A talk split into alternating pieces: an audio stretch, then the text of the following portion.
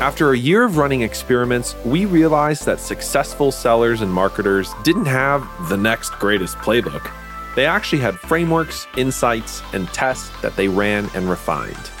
Welcome to the B2B Power Hour, where we align go to market teams together to win the right business with better experiments. I'm your host, Nicholas Dickett, and I'm a seller. And I'm your other host, Morgan Smith, and I'm a marketer. Join us for live shows and interviews that will help you learn what to test so you can sell and market better to your customers and prospects. Now, on to today's episode. Hey, Joey. What is up, man? I cannot tell you how excited I am because this little birdie, and you may have heard of him, this Kellen Casebeer, you know, out of Cali, said that you are the guy for account based sales development and you're moving more weight than his squats. So I am ready for this. Uh, that's kind of him. I am a guy for sure.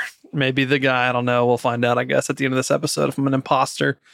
Uh, yeah, man. I love account based, account based everything. And I am definitely way better at squatting. Ooh. You won't be able to tell on camera, but I'm a beefy human being. 6'3, 245, former Division One football player, like whatever. You know, like who's counting? I'm gonna have to go razz him after this. Yeah, no worries. So I wanted to go ahead and set this up. So one of my favorite things that I keep hearing in meetings with VPs of sales right now is, you know, our pipeline is down 40 to 70 percent. And I'm like, oh, okay. Like, what do you think is driving that? What, you know, when it shakes down to it, what caused it? Well, we don't have enough at bats.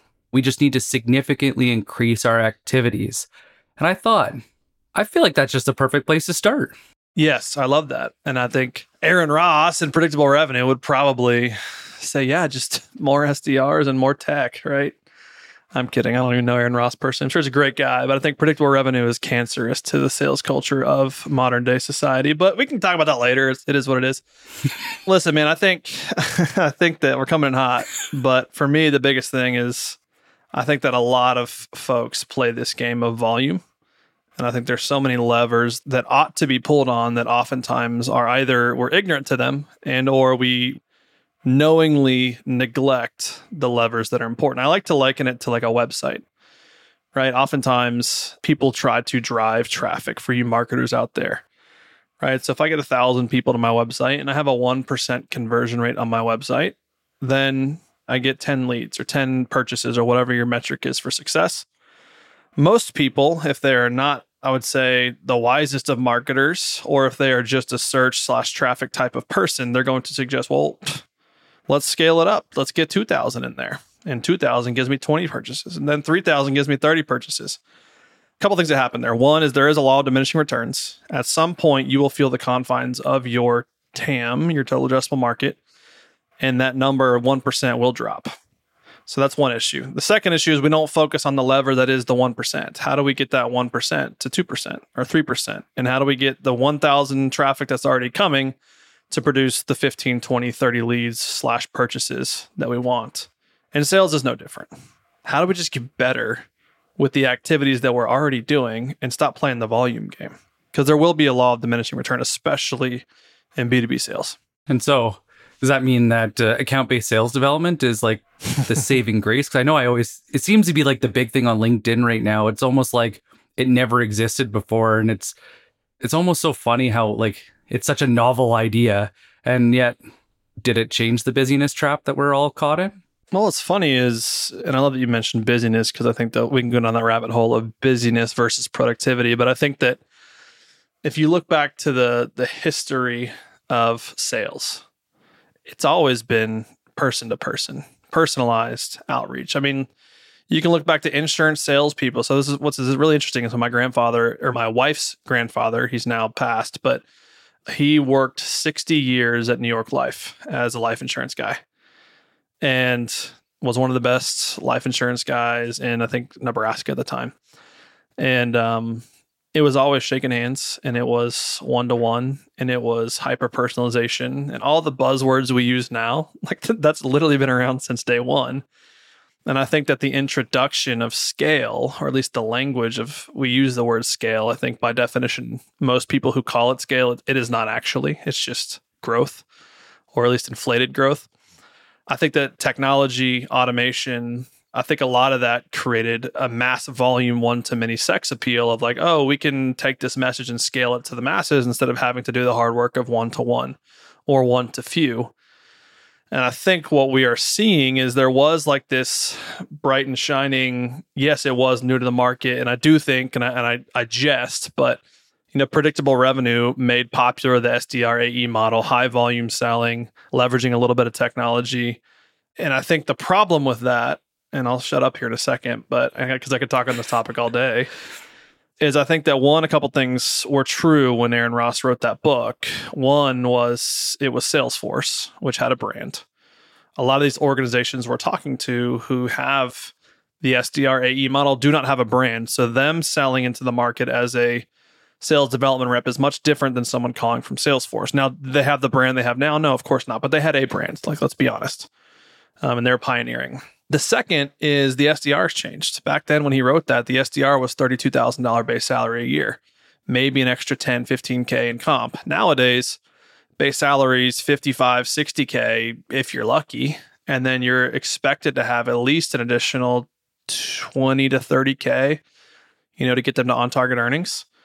And then additional to that, now in order to compete and get the right talent in, you now have to have the sexiest, shiniest tech stack and the best data source and intent data and all these different tools that are licenses that we have to purchase as owners and as companies that if you have a large SDR team and a large account executive team and you have all these tools that require seats for all of them it's really challenging to get a profitable sales operation off the ground when all these expenses are bloating and it's way different than it was 12 years ago so account based sales is, is where i would go Yeah. I can't tell you how many companies, when we've started to dive into the financials, just to kind of get an understanding of profitable growth and their CAC payback.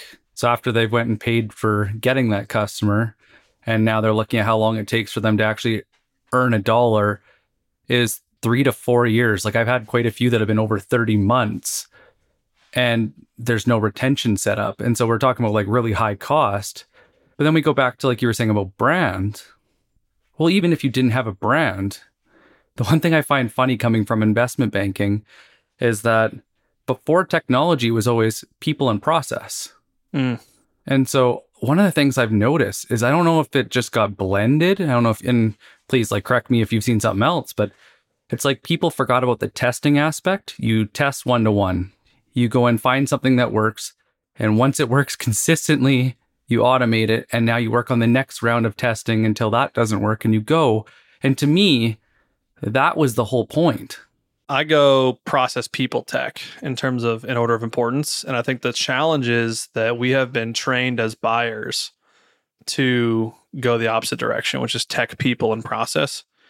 And I think that whenever we see problems nowadays, our instant inclination is to either throw a technology solution at it or throw a body at it.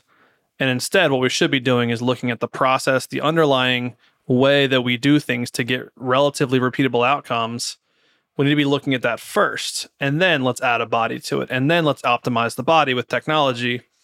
And I think that we just have it completely backwards at this point. And so I think that's why we're, you know, you're seeing this decline in the market with a lot of buyers and VPs of sales and CROs and all these people who are frustrated at, at the profitability for one, the production for two.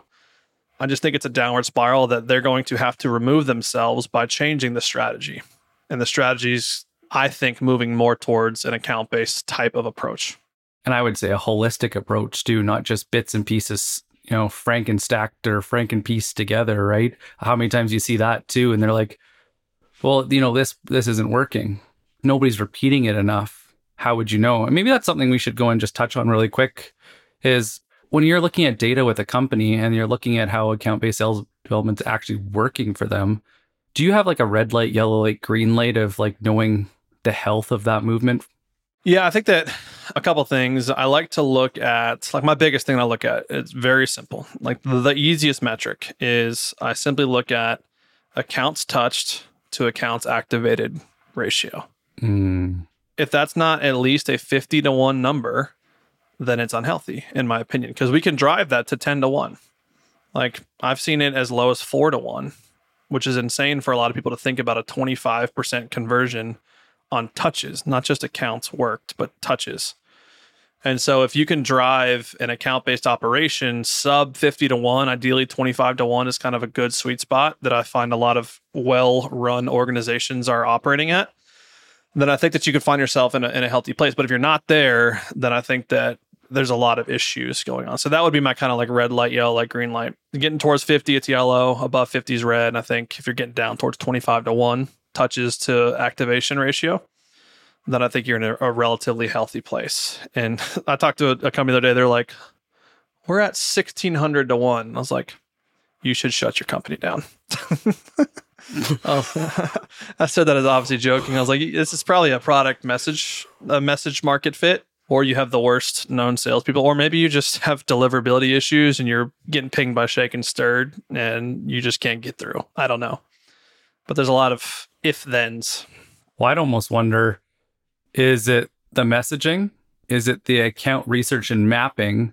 Or is it the targeting? And I know one thing you said in our pre call that really resonated with me because I see this as well is so many companies saying that they do account based sales development, yet they're selling to TAM. 100%. And you had something called TAP. Yep. Would you mind diving into that for us? Yeah. So we talk a lot about uh, sell to the TAP, not the TAM. And so I think that oftentimes we look at our total addressable market as these are our buyers. And when I create campaigns and strategy, I look at my TAM as opposed to drilling down to individual accounts as your segment. We might get cute enough to say, here's our TAM, and let's segment that into 50 different segments. Like, yeah, you're going to get better results than if you just do like a one to many to the whole TAM. Sure. You might get your one to maybe 3% conversion instead of your 0.5% conversion, but I want that 10% plus conversion. And so, what I'm looking for is what we call a TAP, which is the target account profile, right? A lot of people call it ICP I don't like that language in an account based motion because ideal client tells me that it's still this like theoretical, right? It's still telling me that you, this is theory, our ideal client. Anybody who's like plus or minus 20% of this is kind of like our TAM. I like to look at the tap, which is like, okay, what is my target account? Give me examples. What's their genetic makeup? What's their their buying committee? Like who's their key buyer? What's the buying committee? Who's my frontline members? And so that brings me to the next layer down is if you understand your tap, then you have to understand your tap map, which a lot of people talk about account mapping. Key buyer is the top left. Basically, who cuts the checks has to raise their hand no matter what, cannot be they can't be neutral or negative. They have to be positive on, on moving forward.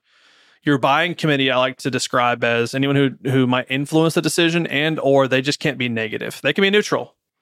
They don't have to raise their hand, but they have to at least be neutral. They cannot be negative. And then Frontlines committee is that their vote doesn't matter, but they have intel about the buying committee or the key buyer, and or they are impacted by whatever we come in with our solution and do.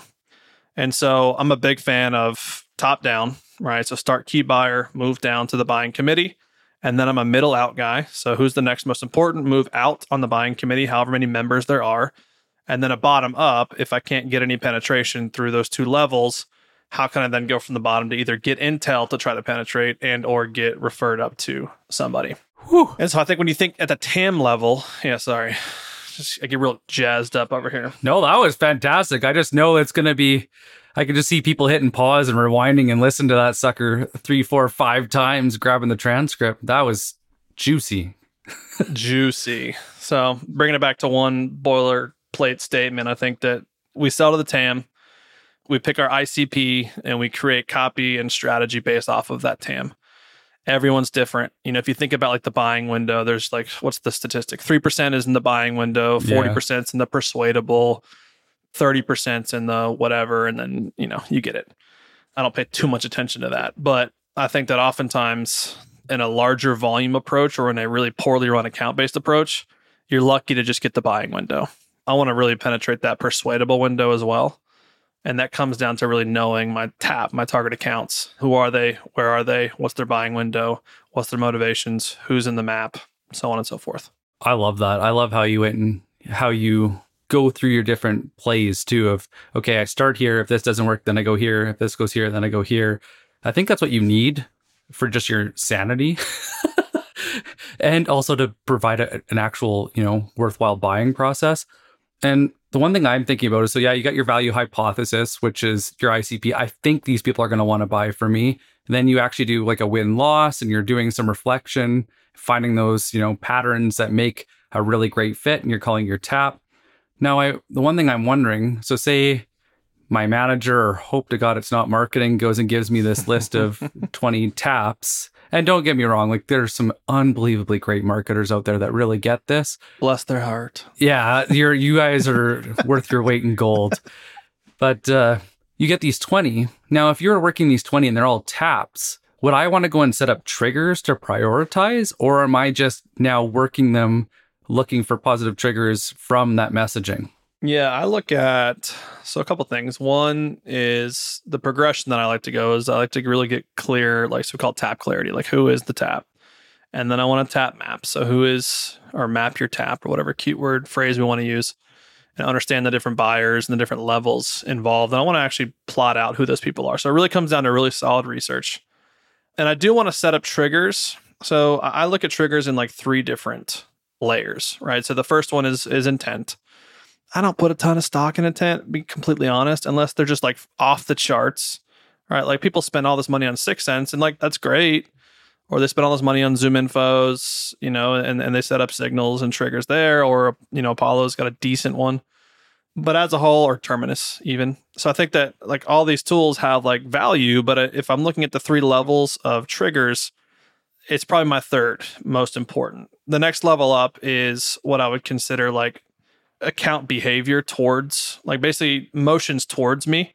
And so are they actually committing any actions towards my brand personally? That's a massive trigger right? That's obviously should be placed above intent because they are make, taking action towards. And the last is is what we call like one done and run. So are there any awards that they've won? Are there any things that they have done, any um, insider scoops? Have they put out a job posting for a certain position that correlates to my solution? Those types of things. And then run is are they on a, on a run right now? Like where are they on their run? Are they on a growth mode? Are they on headcount growth? Are they on survival mode? Are they on headcount decrease or plateau? Like what are some of the actions there? And that's probably the second most important. If I was stack ranking those, they would go behaviors towards me, inside scoops, and one done and run, and then finally is intent. So I want to set those up at a bare minimum. But then it really goes down to drilling into, I think is the most important thing, drilling into that account map and truly understanding the individuals behind the titles. We always forget, like, these are just freaking human beings. Like, we go home, I live on a 70 acre ranch in Tennessee. I've got a wife, a kid, and one on the way. I've got friends, I've got pains, I've got goals for my life. Like, you sell to me, sell to Joey, don't sell to the CEO of Apex Revenue right? And so understand who those people are in each account and do that heavy lifting because yes, you're not going to do the volume play, but if I can get a 10 to 1 ratio of touches to activations, that's a worthwhile endeavor for me. And there's a downstream effect, which we can always talk about, but a downstream effect when you do account based business development that impacts conversion in terms of close rates down the road. I found a 350% increase in the actual deals won revenue increase just by going account based versus more of like a spam your TAM. That makes sense. And I've noticed something similar too. And even actually, if people don't even want to go on triggers and like talking about like pain based triggers or like willingness to engage and generic intent, and they wanted to talk about messaging, I just finished a study that I was looking at the top 2% of reps versus the bottom 50%. And it was super interesting. The bottom 50%, 99% of their messaging was product focused. Interesting. So just features and benefits. Yeah. It's almost like that. I don't want to say ignorance because that's not true. It's that overconfidence that people should just want them and they haven't done that work to build that business case. But where it got really interesting and was in the top 2%. So you were talking about that that prime window. So it mapped to what I saw. About 5% of the overall messaging was pain based. Yes. But 80% of their messaging was actually learning and development. And I think that plays back to what you're talking about how roles change. And I think it's because of whether you want to call it title inflation, but I think just the way we work has changed so much in the past five years alone. And all these things that never used to go and, you know, play into our job now for some reason have everything to do with our job and everybody has a say. And I think everybody's just confused and trying to figure things out as they go. So I think everybody's looking for that clarity or that voice that can provide a little bit of comfort or confidence. And then the other interesting piece was that last 15% was passion based messaging. Love it. People probably call it something different, but the passion was either professional or personal. So I always love like networking with beer nerds or people that I'll go and look for a certain keyword in their profile that we can just go nerd out on certain things because it's fun. And then professional is what do they really care about in their role that might that we know from past experience that is probably going haywire and maybe they don't realize that their world is falling apart around them, but they know it's annoying. And let's let's just have a conversation about it. But it was very interesting. What never came up in any of their messaging was product, not even once. Yep. Or even uh, keeping it relatively vague and intrigue based. You know, I think that you know, I'll give you an example. Like we just had a deal close and the way that the conversation got started was was just a cold email that was extremely well constructed and well researched. And so and I'll, I'll tell you about kind of the the process, but it was nonetheless we've kind of found like a codified way to like a, I hate the word scale, especially when it comes to account based, but there's a way to codify efforts that enable you to have a little bit more efficiency in an account based motion. So but nonetheless, we always start the first line with extreme personalization. So it starts the subject line. So the subject line for this particular individual was Rolexes, fly rods, and account based sales. So just three things. I try to do like personal, business, random, or personal, personal, business, or something like that. I, I like to send it out in threes.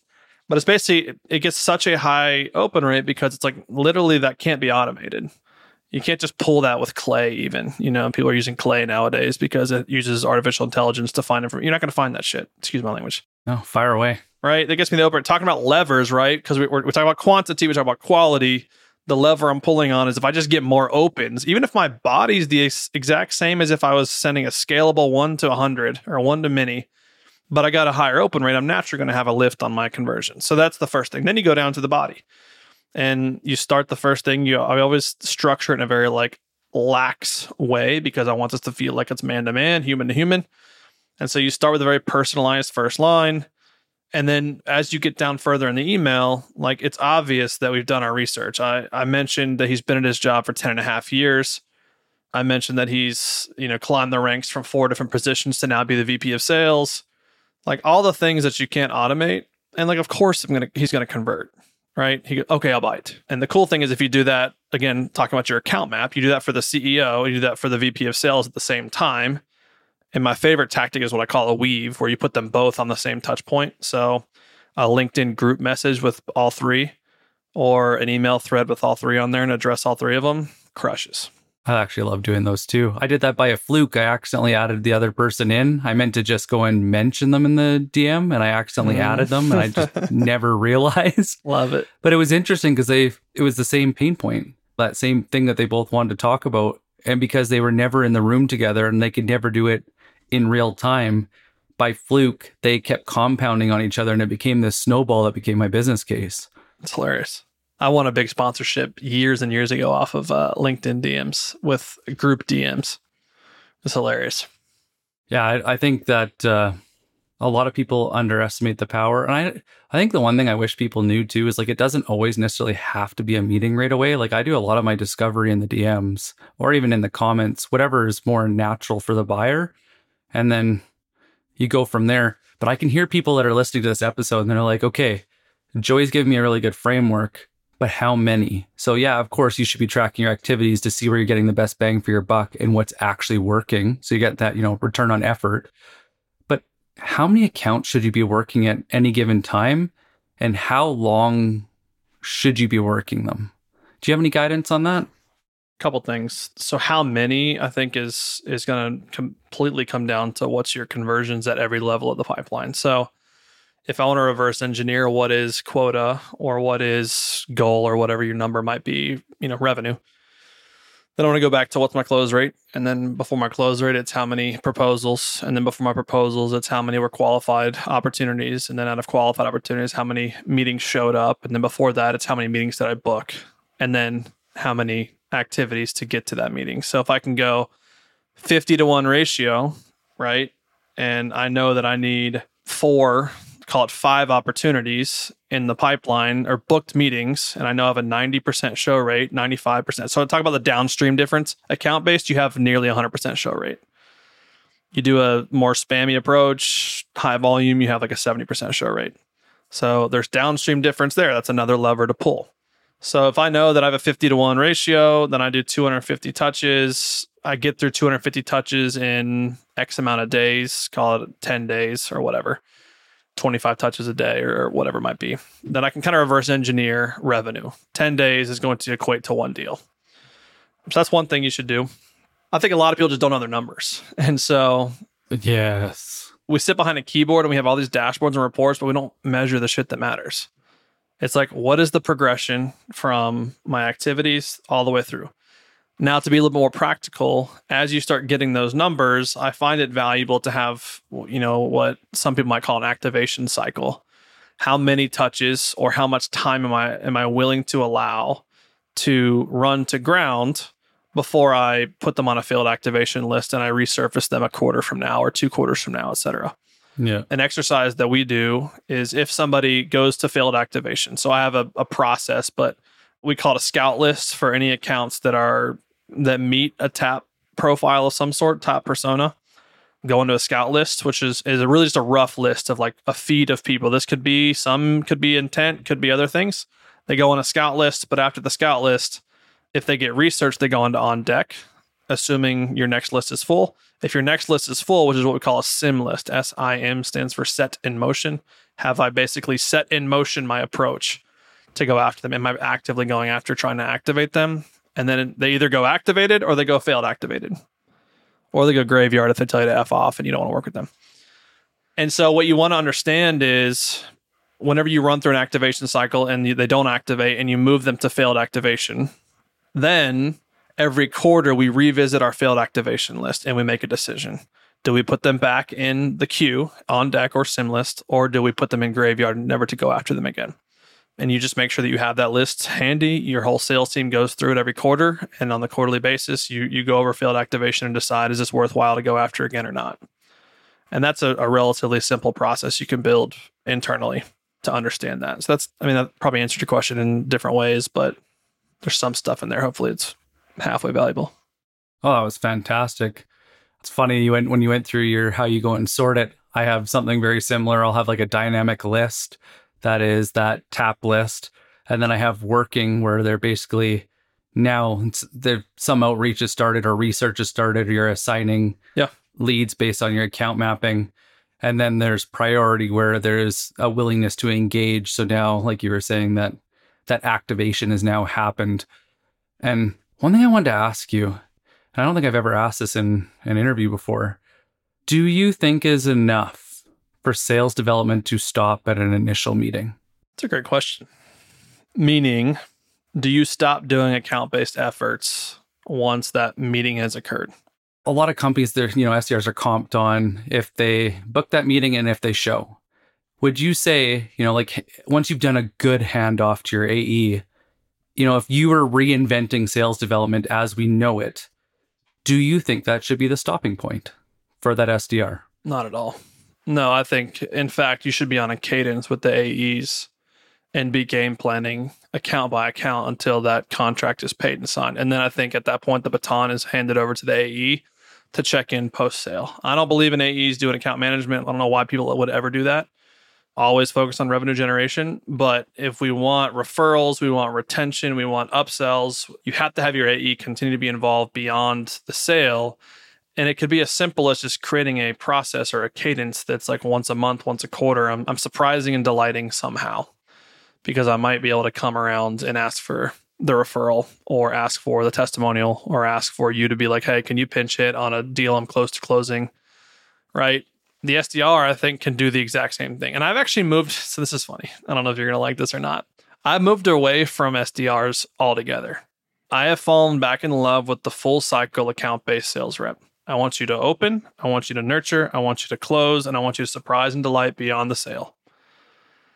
Because I've found, again, going back to what we talked about predictable revenue, the cost of the SDR plus the AE, the cost of all the the technology and licenses that we have to maintain per person on our team. I've found that if you can pare it down, I would rather give a full cycle sales rep an assistant or a part-time admin that can help them do non-revenue generating activities and manage CRM and take notes during calls and those types of things than I would to fragment and silo and fractionalize the sales process because again, account based like the north star is trust.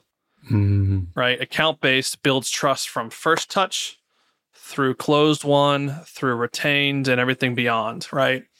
And so, what I don't want to do is, I don't want to create friction or fragment the sales process where I might lose momentum and lose trust because of a handoff or because of, I like this guy, I don't like this guy.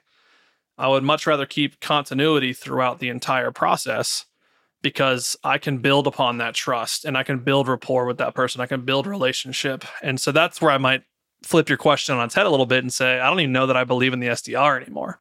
Not that I don't believe in it like Santa Claus, but in terms of looking for the most efficient, most profitable model, I'm leaning more towards the full cycle AE slash sales rep. It's funny you say that. Uh, when I, I don't know if you, I ever told you my story, but uh, I wore my burnout as a badge of honor, and I actually landed myself in a 30 day all inclusive hospital stay fighting for my life.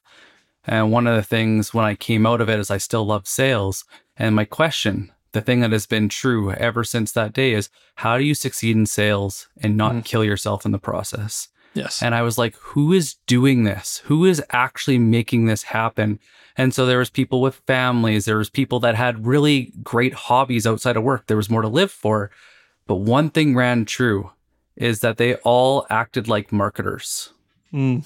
And so one of the things I'm curious is going to happen in the next two to three years, just because of how buyer preferences have changed and the way they consume and learn, is are we going to see sales development actually go to a marketing role and do the one to many and then help to filter down to the one to few?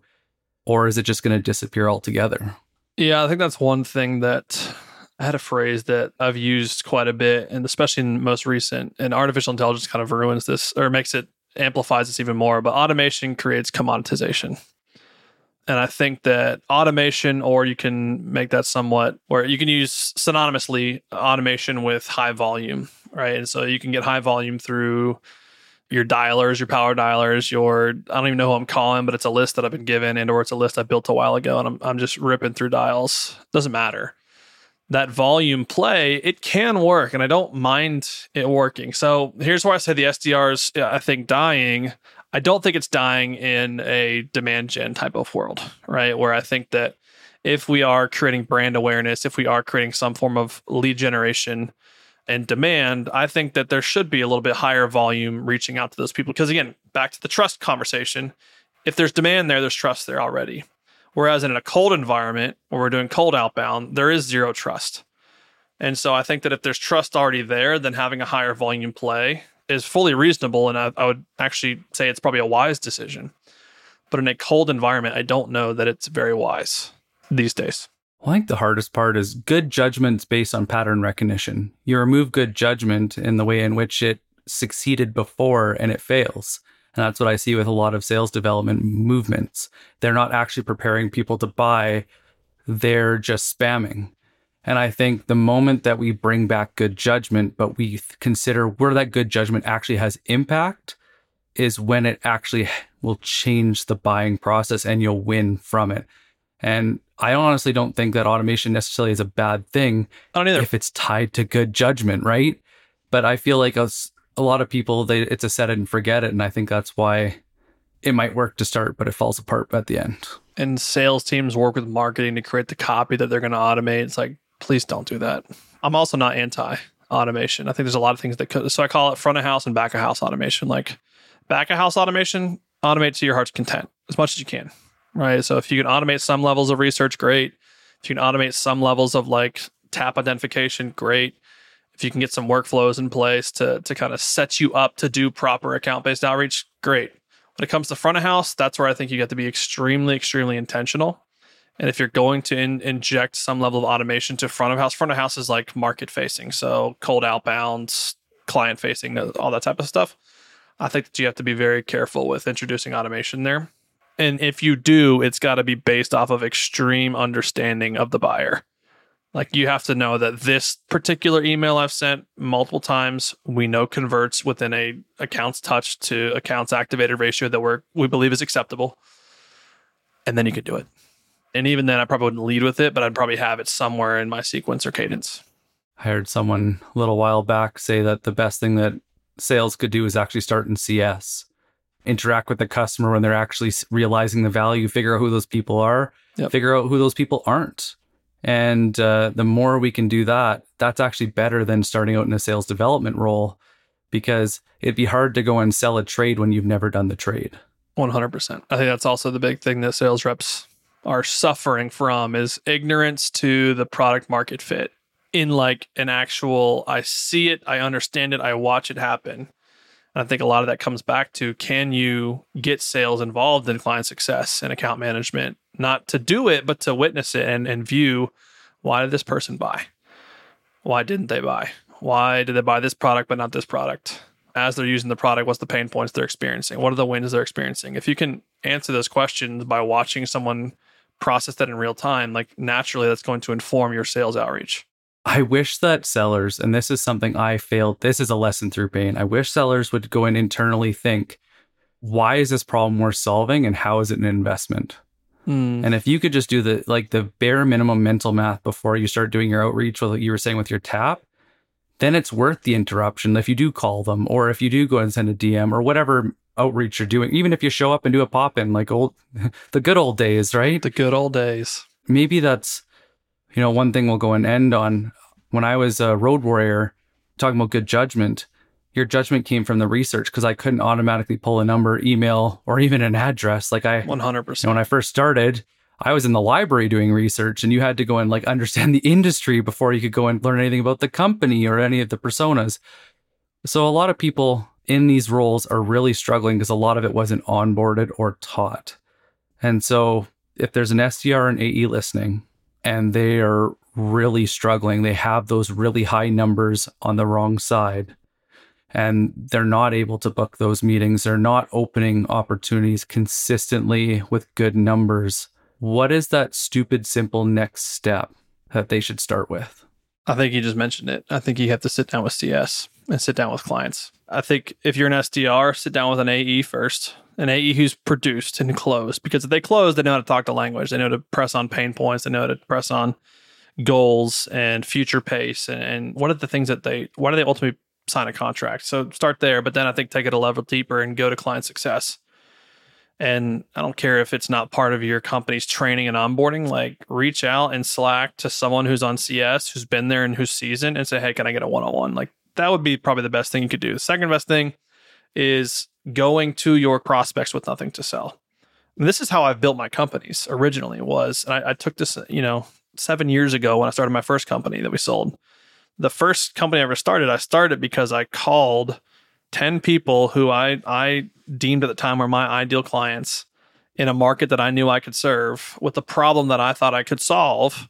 And I went to them and I said, Hey, I don't have something to sell to you right now. I don't want you to see through this as a veiled pitch. It legitimately is I'm trying to get better at my craft and I have assumptions of what the market wants, but I want you to shoot holes in what I have. I'll even pay you for your time. Right. And so when I did that, you know, you have 10 of those conversations, they will tell you how to sell to them. And by the end of it, they're like, hey, so like if I'm actually interested, and then now you have buyers. Right. And so go in with a servant heart of like, hey, I want to serve the market. I do want to be excellent at my craft. And then go talk to the people who will be your buyers or talk to your, you know, if your account management team and client success team will allow you to talk to your customers, reach out to your customers and, and literally sit down with them and say, hey, why did you buy? What problem were you solving? Have you solved it since working with us? Would you do it again? If you were to do it again, how would you do it differently? That's going to help you more than the training curriculum or listening to SDR call recordings from the past, right?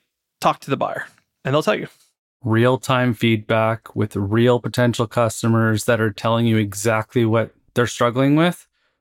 Whew. So is my invoice going to be in the mail? Like, holy crap, was that a that's a nugget to finish with. So Joey, I know now after that, everybody's wondering, how can they go and stay in touch with you? How can where are you posting content? How can they learn from your brilliance? Yeah, I mean, link, connect me on LinkedIn is an easy place. Social, I'm hit or miss over there because I just hate logging into LinkedIn to be honest. But uh, it's an amazing place for community and content. So I will go there. So just find me at Joey Gilkey. But our company is apexrevenue.com. Feel free to for, check us out there. You know, we do fractional sales leadership, sales management. We build sales processes, sales systems. We hire sales reps, and then we'll manage them part time if it makes sense, or support an existing sales leadership team. So, if that is interesting to you, great. If not, then just hit me up on LinkedIn and let me know this was either valuable or that you hate me. There you go, guys. You heard him. Joey says, get in his DMs, let him know what you thought. The raw, real truth. Give him a little feedback. And uh, thank you for joining us today. And Joey. Dude, thank you. Oh, I can already tell you there's been a few episodes that I've done where I'm not even finished recording it. And I, I already know as I'm like marking clips that I have to go back to because I will be listening to this and taking notes five, ten times. And this is definitely one of them. So Well, thank you so much. We're definitely going to have to do this again. humbled to share the mic. I'm sure we're going to have a version two of this, completely different topics. Love it. Let's do it. Well, thank you very much. And uh, hope you have a great day. Take care, everyone. Hey, we know how hard implementing this stuff is. That's why this podcast exists. We decided to take it a step further and start the One Up Club to give you the frameworks and resources you need to move the dial in 2023. Learn more at b2bpowerhour.com slash join. Because we know you have a quota and you can't afford to wait.